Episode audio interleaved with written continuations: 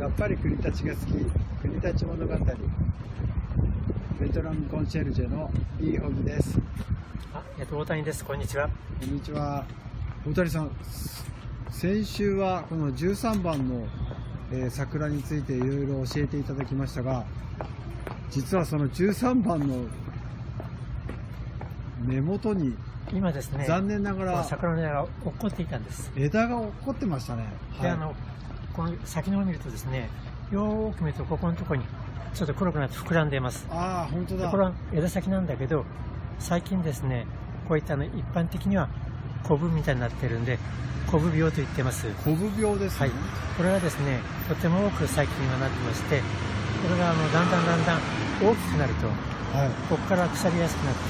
て、枝が枯れてしまうことが多いみたいです。コブ病のそのコブの部分は何がそうさせてるんえでっと、まだですね、その原因が、ここに例えば虫が媒介したのか、傷口なのか、はっきりわからないんだけど、今これは今広がってるみたいです。すここがコブここもコブですねそうです。それでここにもあります出てます。ということは枝が折れた元もあここにもありますねそうですね。だから本来の枝はこういったのが一般的な枝なんです。そうねツルツルそこなのとこ感にじですがここに出てくると、ここのところにですね、その腐ってくる一つの原因で中の方に、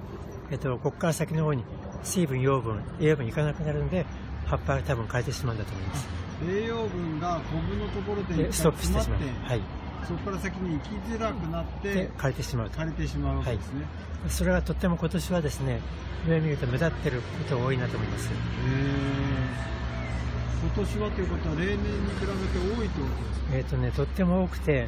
今年あの先ほどちょ、えっと前回にちょっとお話ししたんだけど、7月、8月、はい天候の加減ですごく気温高かったんです。はいで、雨も少なかったんです。うんそういうことも多分大きな原因の一つかなと思いますけど、よーく見ていくと、この大学通り、何か所かではこういったのがとっても目立ってあります。これは今もう葉っぱがついてない状態なんでいわゆる枯れた枝ってことですえっと本来まだこの、えっと10月ですと葉っぱ残ってるんですけど、上見ていくとですね、葉っぱが残ってるところと残ってないところで、今一目瞭然で分かります。はいで残ってないところっていうのはこのように枯れてしまった枝だってことえっと、これがあの12月だったらですね、葉っぱも落葉するんだけど、この時期に起こってしまうのは病気が原因かなと思います。じゃあこれからまたこの辺の調査をしていただいて、えー素敵な大学通り桜通りの桜を守ってください